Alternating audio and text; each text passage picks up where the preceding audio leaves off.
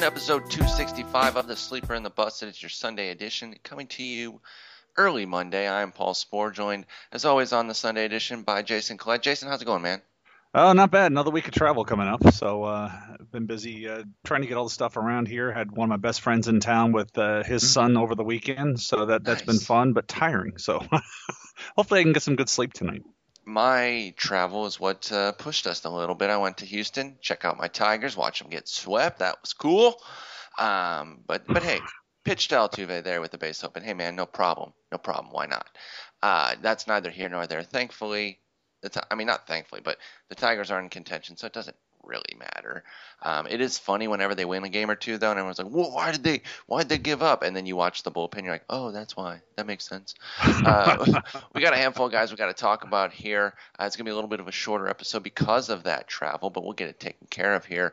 Uh, I want to dive right in because it was kind of a crazy weekend. There was some big numbers out there offensively. Uh, up in the Northeast, in particular, Baltimore Huge. was was just piling it on. Boston and Seattle were just battering each other. Uh, Felix Hernandez got obliterated. You know, I saw that uh, that Patriots Seahawks game, twenty-two to ten. The Patriots going for two on that last touchdown. That was kind of rude. But rubbing uh, it in. You know, hey, when you got Jackie Bradley there, you got to go for two with him and, and keep working that two point play. Let's start with Chris Davis, though. I mentioned Baltimore. Chris Davis is out of his mind right now. Uh, 15 homers since the break. That's insane. By the way, the, uh, that's going to be some nice updating that you're going to get to do to your piece next year when you're talking about second half quantities. I think you're adding several guys to the big uh, home run list there because Carlos Gonzalez has 14 since the break, Nelson Cruz has 15 since the break. And I mentioned Chris Davis has 15 as well. Yeah, I mean, that's three guys right there who could hit 20 and, and jump on that list. Um, right. That that's crazy, given how rare it is. And you showed in that piece how rare it is to, to say, "Oh, I'll get 20 homers from a guy in the second half," because there's obviously fewer games, and it just doesn't happen a lot. Well, Davis is out of his mind. And, and, honestly, the second half looks a lot like the uh, 2013 season because he's also he's also got a 336 average and a 1208 OPS. Jason, one of the big things that I've noticed out of Chris Davis, Chris with a C, of course, is that he's kind of raking, not kind of, he is raking lefties. Only nine of the of the 34 homers are against them, but a 311, 356, 582 triple slash. What are you seeing out of Chris Davis right now as he as he continues to just obliterate any and all pitching that comes his way? I mean, I think it, the the walk off home run on Saturday night uh, against Pat Venditte, uh, it was a slider low, and I mean low in a way. It was yeah, so it was low in a way. It was so low in a way. All Chris Davis could do was wave at it with his arms. His lower half was already completely out of the picture. I mean, his hips were in the first his base ass dugout. was in the dugout. Yeah, and he, he, still hit the ball out for a home run. I mean, he is the subject of the uh, the article I put up at RotoWire over the weekend. And really, when you look at what the difference is with him, it's he's hitting off speed. I mean, I quoted an article from a few days ago where it talked about him not being so pull conscious. He said he was part, trying to protect that oblique, uh, and it, it was carryover from last year. And he basically sat down towards the end of May and said, you know what? No, enough is enough. I'm just going to start trying to use all parts of the field. And he's always been a guy that could take it to all parts of the field. But if he's looking up the middle, that means he's sitting back and waiting. So if you're if you're thinking about a guy that's a pull happy hitter, he's going to be out in front. I mean, the hips and the, the ass in the dugout is a great thing about that. He wasn't trying to pull that pitch, but that's how much break that slider had. But he was still able to keep his upper half back far enough so he can mm-hmm. make contact with that baseball and, and hit it with enough power to hit it out of the yard. So the fact that he's willing to wait a little bit longer on pitches and trying to go up the middle with them is letting him stay back. So if he is fooled, if he is thinking fastball out of the hand and it's a slider, he still has enough reaction. Or if it's a changeup, he can still get it. And this goes back to more than just the second half. If you look at his numbers since Memorial Day, from Memorial Day to today, he is equaling his 2013 season. His weighted on base average from that stretch is actually two points higher than it was for the span of the 2013 season. So old Chris Davis is back. And the thing that really shocks me, and I talked about this in February when I looked at overrated, underrated draft guys, he was going 50 spots ahead of Evan Longoria. This is hmm. Chris Davis, who in an awful, awful year still hit 26 home runs. Yes. Still qualified at two different positions. He was going 50 spots behind Evan Longoria. We are not the only ones that call Evan Longoria consistently overrated.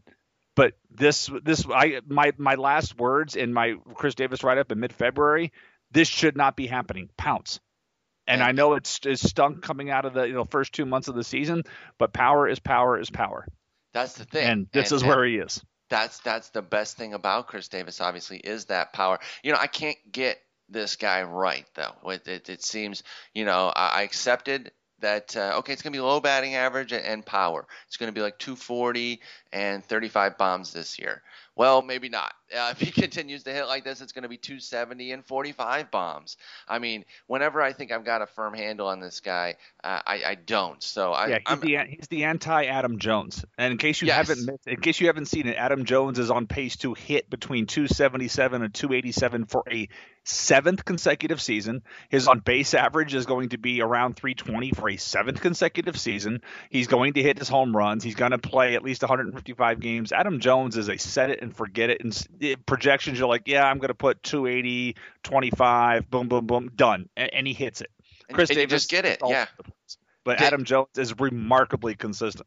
But even even even where I can't pin down uh, Davis, it, it's all right because I still draft him because you know the one thing you're going for is the power, and you're paying for power, and, and, and you're expecting that or not expecting, but you're you're assuming that hey, there might be some bad batting average, but if you just plan for it and, and kind of build your team around it, and then get surprised by something like his 261 with a bullet on the way up, uh, then then you can have a really really strong season. I really like watching Chris Davis dominate, so I'm I'm glad he's absolutely killing it. Uh, next guy I mentioned Boston and how obscene they were this this weekend, just uh, obliterating Seattle. Jackie Bradley Jr. was a big part of that, and he it wasn't just a weekend; it was a, the whole week, out of his mind. Now, if you want to get an idea of how poor Jackie Bradley had been, to this point, um, consider that he had a he had a week here, Jason, where he went 14 for 27. He had 519, 552, 1185. That was his triple slash line with three bombs and uh, it only took him up to a 247 average. And, and, took him up to an 834 OPS because it's a small sample. But the fact is, before that, he had 24 games of a 121, 254, 172 uh, triple slash for Jackie Bradley Jr. So he was garbage for his first 24 games, which came in fits and starts over it looks like three or four different call ups. So he never really got a, a good amount of playing time. So it's hard to really judge him off those 24 games. But these last six have been unreal. And obviously, we're not going to overly judge him on those. But they really showed some some obviously peak performance level. What do you, what do you make of Jackie Bradley? The defense has always been there, but the playing time hasn't been even even despite that defense. This is our first real taste of a bat from Jackie Bradley Jr. in the majors. Uh, I'm still, you know, he was. I think he was rushed a little bit. If you think back to last year, last spring, everybody loved him. He he was the Mookie Betts in 2014 I was there. spring. I was there. Everyone. Uh, so the talent's there. I just think it needs the opportunity. The yo-yo effect has not been good on him. Um, he's a guy that I would not give up on. I would, you know, is he is he going to be what Mookie Betts was this year? No, but if you think about it, the rush to get Xander Bogaerts up, the rush to get Mookie Betts up, the rush to get Jackie Bradley Jr. up. I mean, the talent is still there, but there, there here's a case to be made where sometimes it's a good idea to let guys work their way up the ladder rather than saying, "Oh, but here's 150 plate appearances. Man, he looks amazing. Let's call him up." exactly. Let let him marinate a little bit more, and and you know it, it's it didn't even necessarily work for Bogaerts until this year either. You know, he was a guy who was kind of flailing a little bit. Everyone had big expectations for him last year, and he didn't really get it going. This year, he's had that huge batting average. That's been good. Betts, you know, maybe another guy who he's underwhelmed against expectations this year. I don't think it's a bad season. He's got 10 homers, 16 stolen bases as of right now with a 271 average. You know, it's not killing anyone's season or anything like that, but the expectations were sky high. That's another guy I really bought in on, and it's been all right. It just hasn't been great. So I really like Jackie Bradley Jr. I wonder, you think that um, they're going to look to maybe trade him yes. or keep? Okay, I, I think so too, yes. but a Betts, Bradley, Castillo outfield would be pretty good. It, it would be but yes. Good. But yeah, I, th- I think they should. Hopefully, he gets in a nice situation uh, where he gets to play center field every day and, and just dominate. I, I really like him.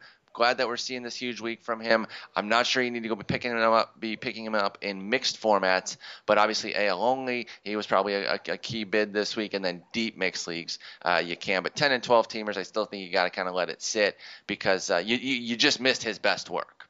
Yes, you did. Um, inadvertently, we're sticking in the NL, uh, AL East. This was this was not on purpose. I accidentally just put these three guys in a row. Carlos Beltran's the next guy, and obviously he's kind of on the other end of the spectrum here when you're talking about somebody young like Jackie Bradley Jr. Uh, Carlos Beltran, you know, was having just kind of a blah season. It, it, really wasn't all that great. Uh, in fact, he missed the early part of June, excuse me, of July, uh, leading into the All Star break. From from June 30th uh, through the All Star break, he was out, but came back right at the All Star break there, um, and has been great for about the last month. 296, 398, 606 triple slash with five bombs. Uh, you know, always does his walks, 12 walks against just eight strikeouts, looking a lot like a vintage version of yep. Carlos Beltran. And now he's got his numbers up to a 122 OPS plus for the season. He has hits in 17 of his 22 games this second half. And obviously, we know the big pinch hit that he had uh, in Toronto on Friday I know he's 38, and so you always got to worry about about him staying healthy. Let's let's put that aside for a little bit because I think everyone understands the substantial health risk that you're taking with him. But what do you think of him as a player right now at this elevated age? I, am still taking him for the rest of the way. I mean, when you look at it, the batting average on the season now is 268. On the slugging is still is still 470 which is up from last year. So and when you look at a guy riding a hot streak, we've talked about it again. You've got six weeks left in the season. You cannot be picky. If a guy's hot, you ride him until he cools off.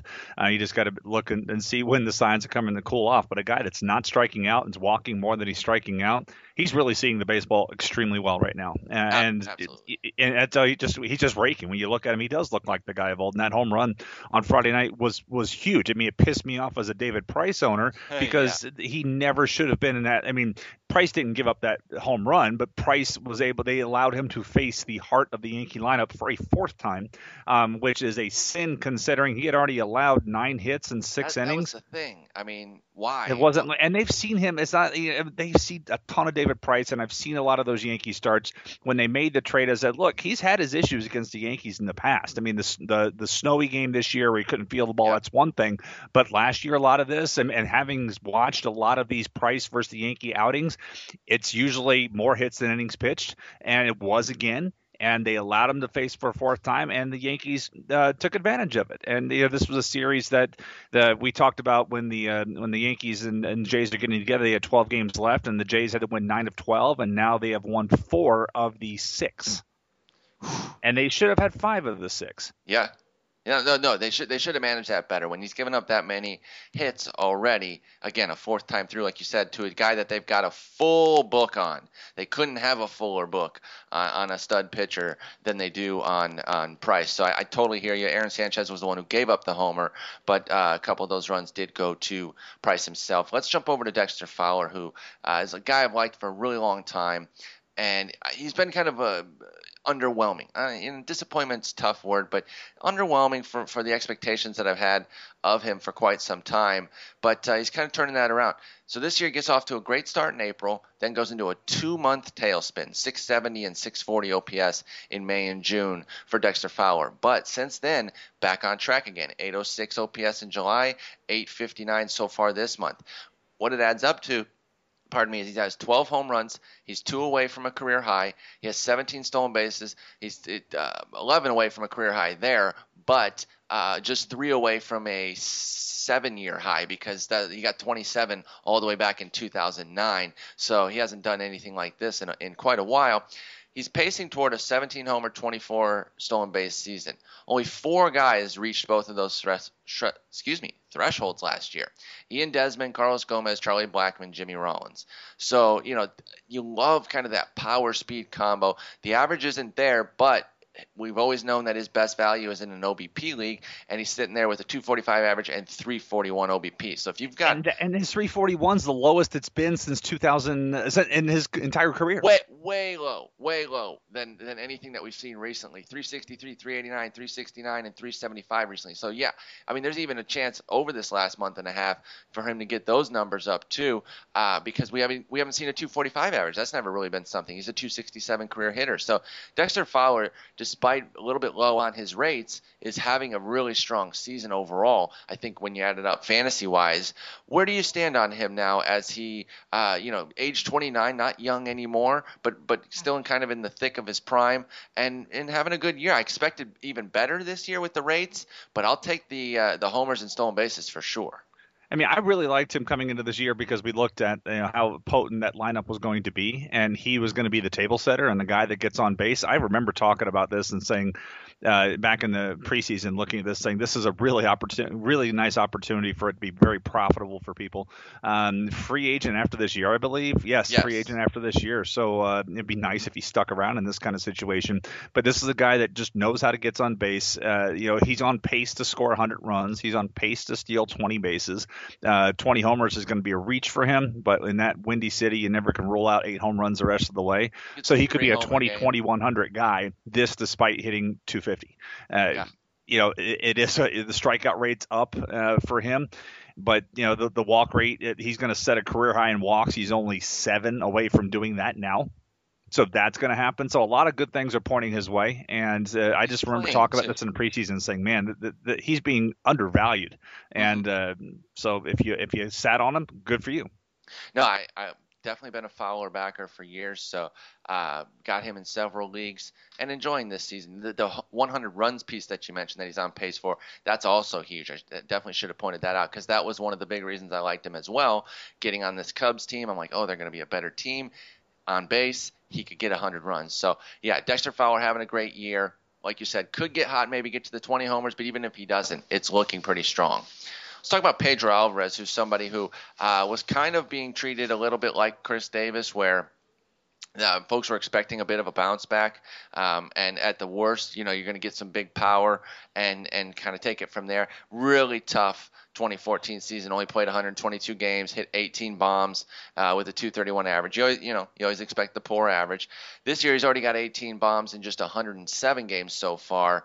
Um, you know, he's not quite pacing toward that 36 that we've seen as a career high back in 2013, but he's giving you the power, and a 249 average isn't killing you. He's really on fire of late. 889 OPS and six homers in the second half, and only had 12 in the first half.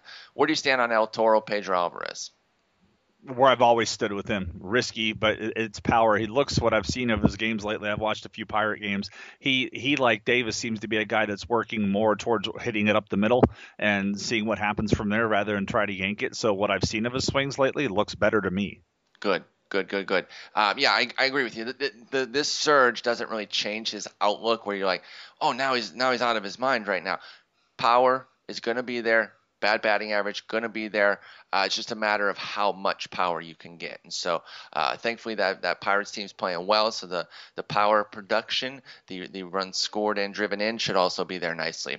Let's jump back to Boston real quick because uh, they, have had a, they got a young guy now who they've cleared some space for Travis Shaw, and he's got a couple of multi-homer games, and that's that's really what's put him on the map. He's only got four homers, so there's just those two games where he hit two homers in each of them. Hasn't played a ton just curious, uh, you know, only we've only seen 20 games of a 315, 356, 574 triple slash. That's obviously fantastic, but he wasn't a huge prospect coming up. I don't know a whole lot about him personally. What do you know of, of Travis Shaw? Is this just a blip, uh, 20 games with two of his best games ever in it, or is this something that we should take a little bit more seriously? I honestly don't know anything about him. I, I, saw him play against the Rays last week, and he hit uh, one of the home runs off of Matt Moore. So I wrote that off as who isn't doing that. Well, yeah, that's uh, true. I hit one off of that's him really yesterday. It that that's really all I've seen. I don't know anything. I mean, when you look at the minor league numbers, the the power he had 21 home runs in 2014, six, uh, 19 in 2012. He had uh, just five this year. Uh, so, you know, he really wasn't hitting yeah, yeah. well. If you're trying to scout the yeah. numbers, he wasn't hitting well in AAA at all. And they called him up, and he's got uh, four home runs and a handful of games versus five and 322 plate appearances in AAA this year. Yeah, so I guess we're just doing a wait and see on him. I haven't picked him up anywhere. I just I, I just don't know a lot, and I haven't watched him play. Um, you know, he's first baseman, and and they're just are rarely like first base prospects. Uh, so that that's part of it too. I mean, I know he came up uh, playing third and first, but you know the fact is if he was a third baseman, a true third baseman, he wouldn't have been playing first pretty much throughout his minor league career. So we're going to play the wait and see on Travis Shaw. And if he hits another couple bombs in a game, then we'll, we'll revisit it and we'll, we'll do our homework on it. Uh, let's jump over to Gregory Polanco, who is another guy that I've really liked, but uh, I, th- I thought he was going to have a much better year this year. And he underwhelmed for a good portion of the season. And in fact, even with his hot streak, uh, because he's surging in the second half, he still only has a 731 OPS for the year. That's with a 936 in his last 125 plate appearances, which encompasses the, the second half. And it's really August that he's just been out of his mind. This is a guy who's got, uh, you know, some power. Speed is the carrying tool right now. Yeah, batting average 264. Uh, you know, that that's fine. I like this guy long term quite a bit. But where do you stand on Gregory Polanco right now as we hit the home stretch? Uh, yeah, if we go back to the other point about uh, youth, I mean, this was a guy that was called up really young. Mm-hmm. That's kind of the and, and, when you look at him, I think he's 23, 22. 23. Yeah, and, I mean, you know, he hit the ground running last year, and everyone freaked out and said, "Oh, you know, this guy's this guy's so for real." I think, and I think we were talking two weeks that people were, you know, really making some sweeping statements about him because he was hot for those first two weeks. Then he went in the tank completely for the rest of his, his time up and didn't really get, like I said, get, got off to a very poor start this year and only recently it started turning around. So talking about a 23 year old Gregory Polanco who has more bad than good in his major league career, but still shows signs that, hey, maybe I'm going to be a star one day. Last uh, last month or so, 347, 408, 551 triple slash line. I like that. Hit rate is 39% though, so uh, that's kind of crazy. But he's got uh, 14 extra base hits, uh, eight doubles, two triples, four homers. Um, so it's turning around. This was back on uh, just before the All Star break. You know, he went uh, it was hitting 231, 3, 308, 322. Had a three for four game going into the All Star break, and then coming out of it has not cooled off. He's raised his batting average from 231 to 264. That's pretty nice. 31, 33 points in, in the last over the last 28 games, and he's as a full time player too. I mean, he's full time player. He's playing, yeah, he's playing every day, and so the, the numbers are good there. It just again, this 23 year olds, double A players. This guy's been in his second league in a major, in second year in the major leagues. There's a reason why he was considered untradeable. Growth isn't linear with young players, though, too. So you know, you're not always just going to see them stair step their way into stardom. Uh, I want to talk about Delino DeShields Jr. This is a guy that when we saw him kind of make his first little impact this year, I got pretty keen on him because of the on base ability. And and this is a guy who can take his walks and then exploit that speed that he has. And for me, if a base stealer can get on in, in another way besides hitting, especially when they're kind of the, the slappier hitting types, then I love that. So I, have been mm-hmm. really liking Delino DeShields Jr. But then playing time was a bit of a crunch. And then I believe he also got hurt. So um, yes by the way, his nickname, according to Baseball Reference, is Snacks, and I love that. I don't even know what it means. I Not as cool like, as his dad's nickname. What was his dad's nickname? Bop. Bop and Snacks good old Bop and Snacks. Well, Delino DeShields Jr., good old Snacks Jr., uh, is having a pretty nice year 268, 365, 389. Doesn't have much punch there, and that, that's the slugging there, but that 365 OBP you love. 21 for 26 on the bases. This Texas offense isn't too bad, so he's scoring runs. Uh, a lot of good that we're seeing out of him. He's riding a seven game, uh, excuse me, six game hitting streak right now. What do you see out of Donald Shields Jr., and how much are you buying it? I mean, let's not forget this is a Rule Five pick. This hey, is a guy that should still be in the minor leagues. We all know that Houston has done some great things, but man, have they given up on some players a little too quickly. J.D. Martinez and Delino DeShields Jr. I the word the word on DeShields Jr. was a gigantic chip on his shoulder. Yes, attitude. Gigantic. Um, uh, but if you look at a Rule Five pick, maybe this was one of those things where it was your come to Jesus moment. Like, yep, hey, uh, get your stuff together. But a 22 year old Rule 5 pick has a 360 OBP, as you mentioned, 21 steals. You know, if you look back over the last couple of years, who are some who are some rookies that have pulled this off? Let's and none of these are Rule 5 guys either. Danny Santana, Mike Trout, Aoki, Desmond Jennings, Andrew McCutchen, Dexter Fowler. Those are the last six guys that have come up in their rookie year with an on base average over 350 and at least 20 steals. Wow. That's your list. Uh, wow. Uh, so, uh, but then if I go further back, Reggie Willits, Rajai oh. Davis, Hanley Ramirez, Lew Ford, Scott Podsednik, David Eckstein, Ichiro, Rafael Furcal, Homer Bush, 1999. Uh, so Reggie Willits. That, that's kind of your list. So it could kind of go anywhere, but it, it's really tough to do. It, it, this doesn't feel like a Danny Santana situation.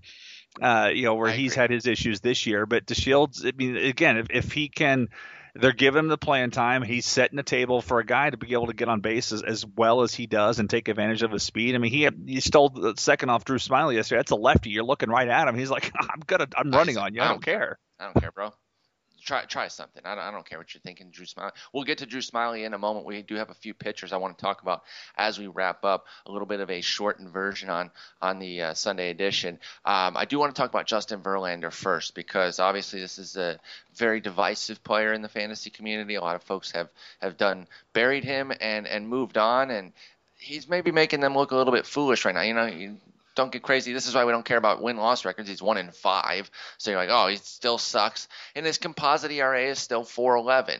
But the fact of it is, is that he's got uh, four ugly starts, absolutely awful ones, five earned runs or more, and then his other seven have been great. Absolutely, uh, two runs, two earned runs or fewer, including a couple of uh, shutout appearances. Seven inning, seven shutout innings in Houston. Too bad I didn't go to Saturday's game uh, as opposed to stupid yeah, no Sunday's game. Oh, and I said they got swept. They didn't get swept. They they they won. They won that game, that Verlander game. But anyway, uh, seven seven scoreless, seven strikeouts, only three hits. That comes off a Boston uh, outing where he went six, allowed two, but neither were earned, and just four hits, 14 strikeouts in his last two outings again, we've seen some of the bad uh, from these previous years that's that's lingered, but a lot of good too. And it's not vintage JV necessarily, where he's pumping 98 in the seventh, eighth inning, but uh, I think he's starting to really work with his secondary stuff and learning that listen, he can be a pitcher where he doesn't have to have the blazing speed. He can hit his spots, use the secondary stuff, use a deep arsenal, and still have some success. Where do you stand on Justin Verlander right now? I mean, I, I only saw the game against the Rays, and he looked really good in that game. Mm-hmm. Uh, you know, it looked like vintage, but then again, the Rays were struggling to hit at the time, but he looked really battle. good. I mean, when you look at a when you look at a lineup and said, okay, they're struggling, I'm just going to go ahead and pitch and, and, stop screwing around. I'm just going to go ahead and attack the strike zone and look at the look at the results that came from it. So um, I liked what I saw in that game, and obviously it's it's Verlander still evolving, trying to figure out how he's going to pitch in this phase without his big fastball anymore. Mm-hmm. Uh, but you can start you can see the adjustment happening here, and the results certainly look better than they did uh, last month. Oh yeah, oh yeah, much much better. And and that's and that's what you need. to do. He's not getting here. booed off the field any longer. Not no longer getting booed off the field, which is a, a, a big positive for him. Working those those breaking pitches a lot more, uh, you know, frequently and and properly, I, I, should say. I think the deployment of them has been good, and then the fastball spotting it properly. You know, you don't have to have an overwhelming uh, fastball velocity wise if you're putting it where you want, and it's not like it's week. I mean, he's sitting at 94-ish uh, for an average 93, 94 for the season. That's not that's not the end of the world for a right-hander. I know he's coming down from from 95, 96 all the time, but I think Verlander uh, is still somebody who who can have a decent second phase of his career. That 4.54 ERA in in 206 innings last year seemed to kick him in the butt. Uh, got a late start this year because of injury, and so that seemed to have some carryover for some of those bad starts. But more good than bad this year, and that's what I like to see out of Verlander. Let's talk about a guy who we've we've brought up a few times, and I believe that your message has has consistently been stay the course or go out and buy if you can, and that's Collin McHugh, and that's paying some dividends now. He gave up uh, eight earned runs on uh, June 13th in just three innings to Seattle. That was at home. They they blitzed him, but since then He's given up more than three earned just one time, five earned runs against LA, which is not even really a crime because the Angels offense, they've got some pretty big boppers there, including uh, Pujols and Trout, obviously.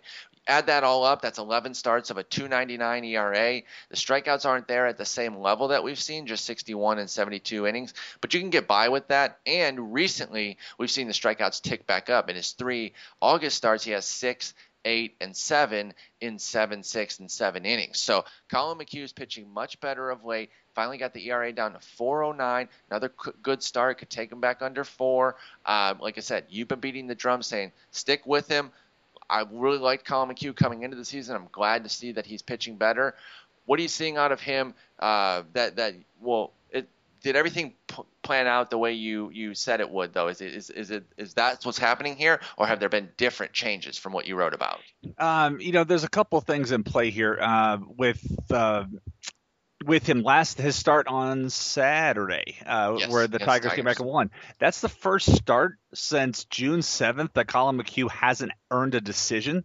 So That's that's, one of the- one of the great things about him. I mean, he went one, two, three, four, five, six, seven, and two. Or seven, and, I'm sorry, seven and four during that stretch. He had 11 consecutive starts where he earned the win or the loss. Wow. Um, and so they leave him in there, and that's one of the great things about it. Uh, so that that's one of the things you can count on. Uh, you know, you mentioned the, the blitz that he got on June 13th, which was the first loss of, of the four that we mentioned during that string, and then he had that ugly outing against the Angels. But the one thing that's kind of, if, you watch his games, you just want him to get through the second inning. He's allowed 69 earned runs on the season. 31 of them Nice. have come in the first two innings. Wow. 31 of 69 the first two innings. After that, he's nails. You, So you know that's really it. you know what's huge for him too is that uh, that that Seattle game that we keep referencing on June 13th, he gave up two bombs. It was his second straight game of allowing two bombs, and his third in four uh, four starts that he allowed multi multi home Seven of his 14 home runs have come in the first two innings of the game. and since then, in these in the in the last 11 starts, just three homers combined. And that's why he has a 2.99 ERA in 72 and a third inning, uh, a third innings, because he's keeping the ball in the yard. Yeah, and I'm giving you. Uh, make sure you have an article that you can link to. There was something that I read on Beyond the Box Score the other day that talked about Collin McHugh should not rely on his fastball early in games. Because it's When a not guy's very giving good. up seven, when a guy's giving up seven of his 14 home runs early and getting blasted early like he has in some of these starts, that's some good advice. So really there's a link. There's a link there. Click on it. But I thought it was a really good piece that talked about his overuse of the fastball early. Um, I have not tracked what it's looked like over his last six starts, but this piece came out on Saturday morning ahead of McHugh's start uh, with that. But I encourage you to go read that start. That I will, piece. I will link that into the show notes, and then you'll have the access to it right away. Let's wrap up with Drew Smyly because he made his return. Obviously, you are a Rays guy. You you no doubt watched it, I assume, uh, when he went to Texas.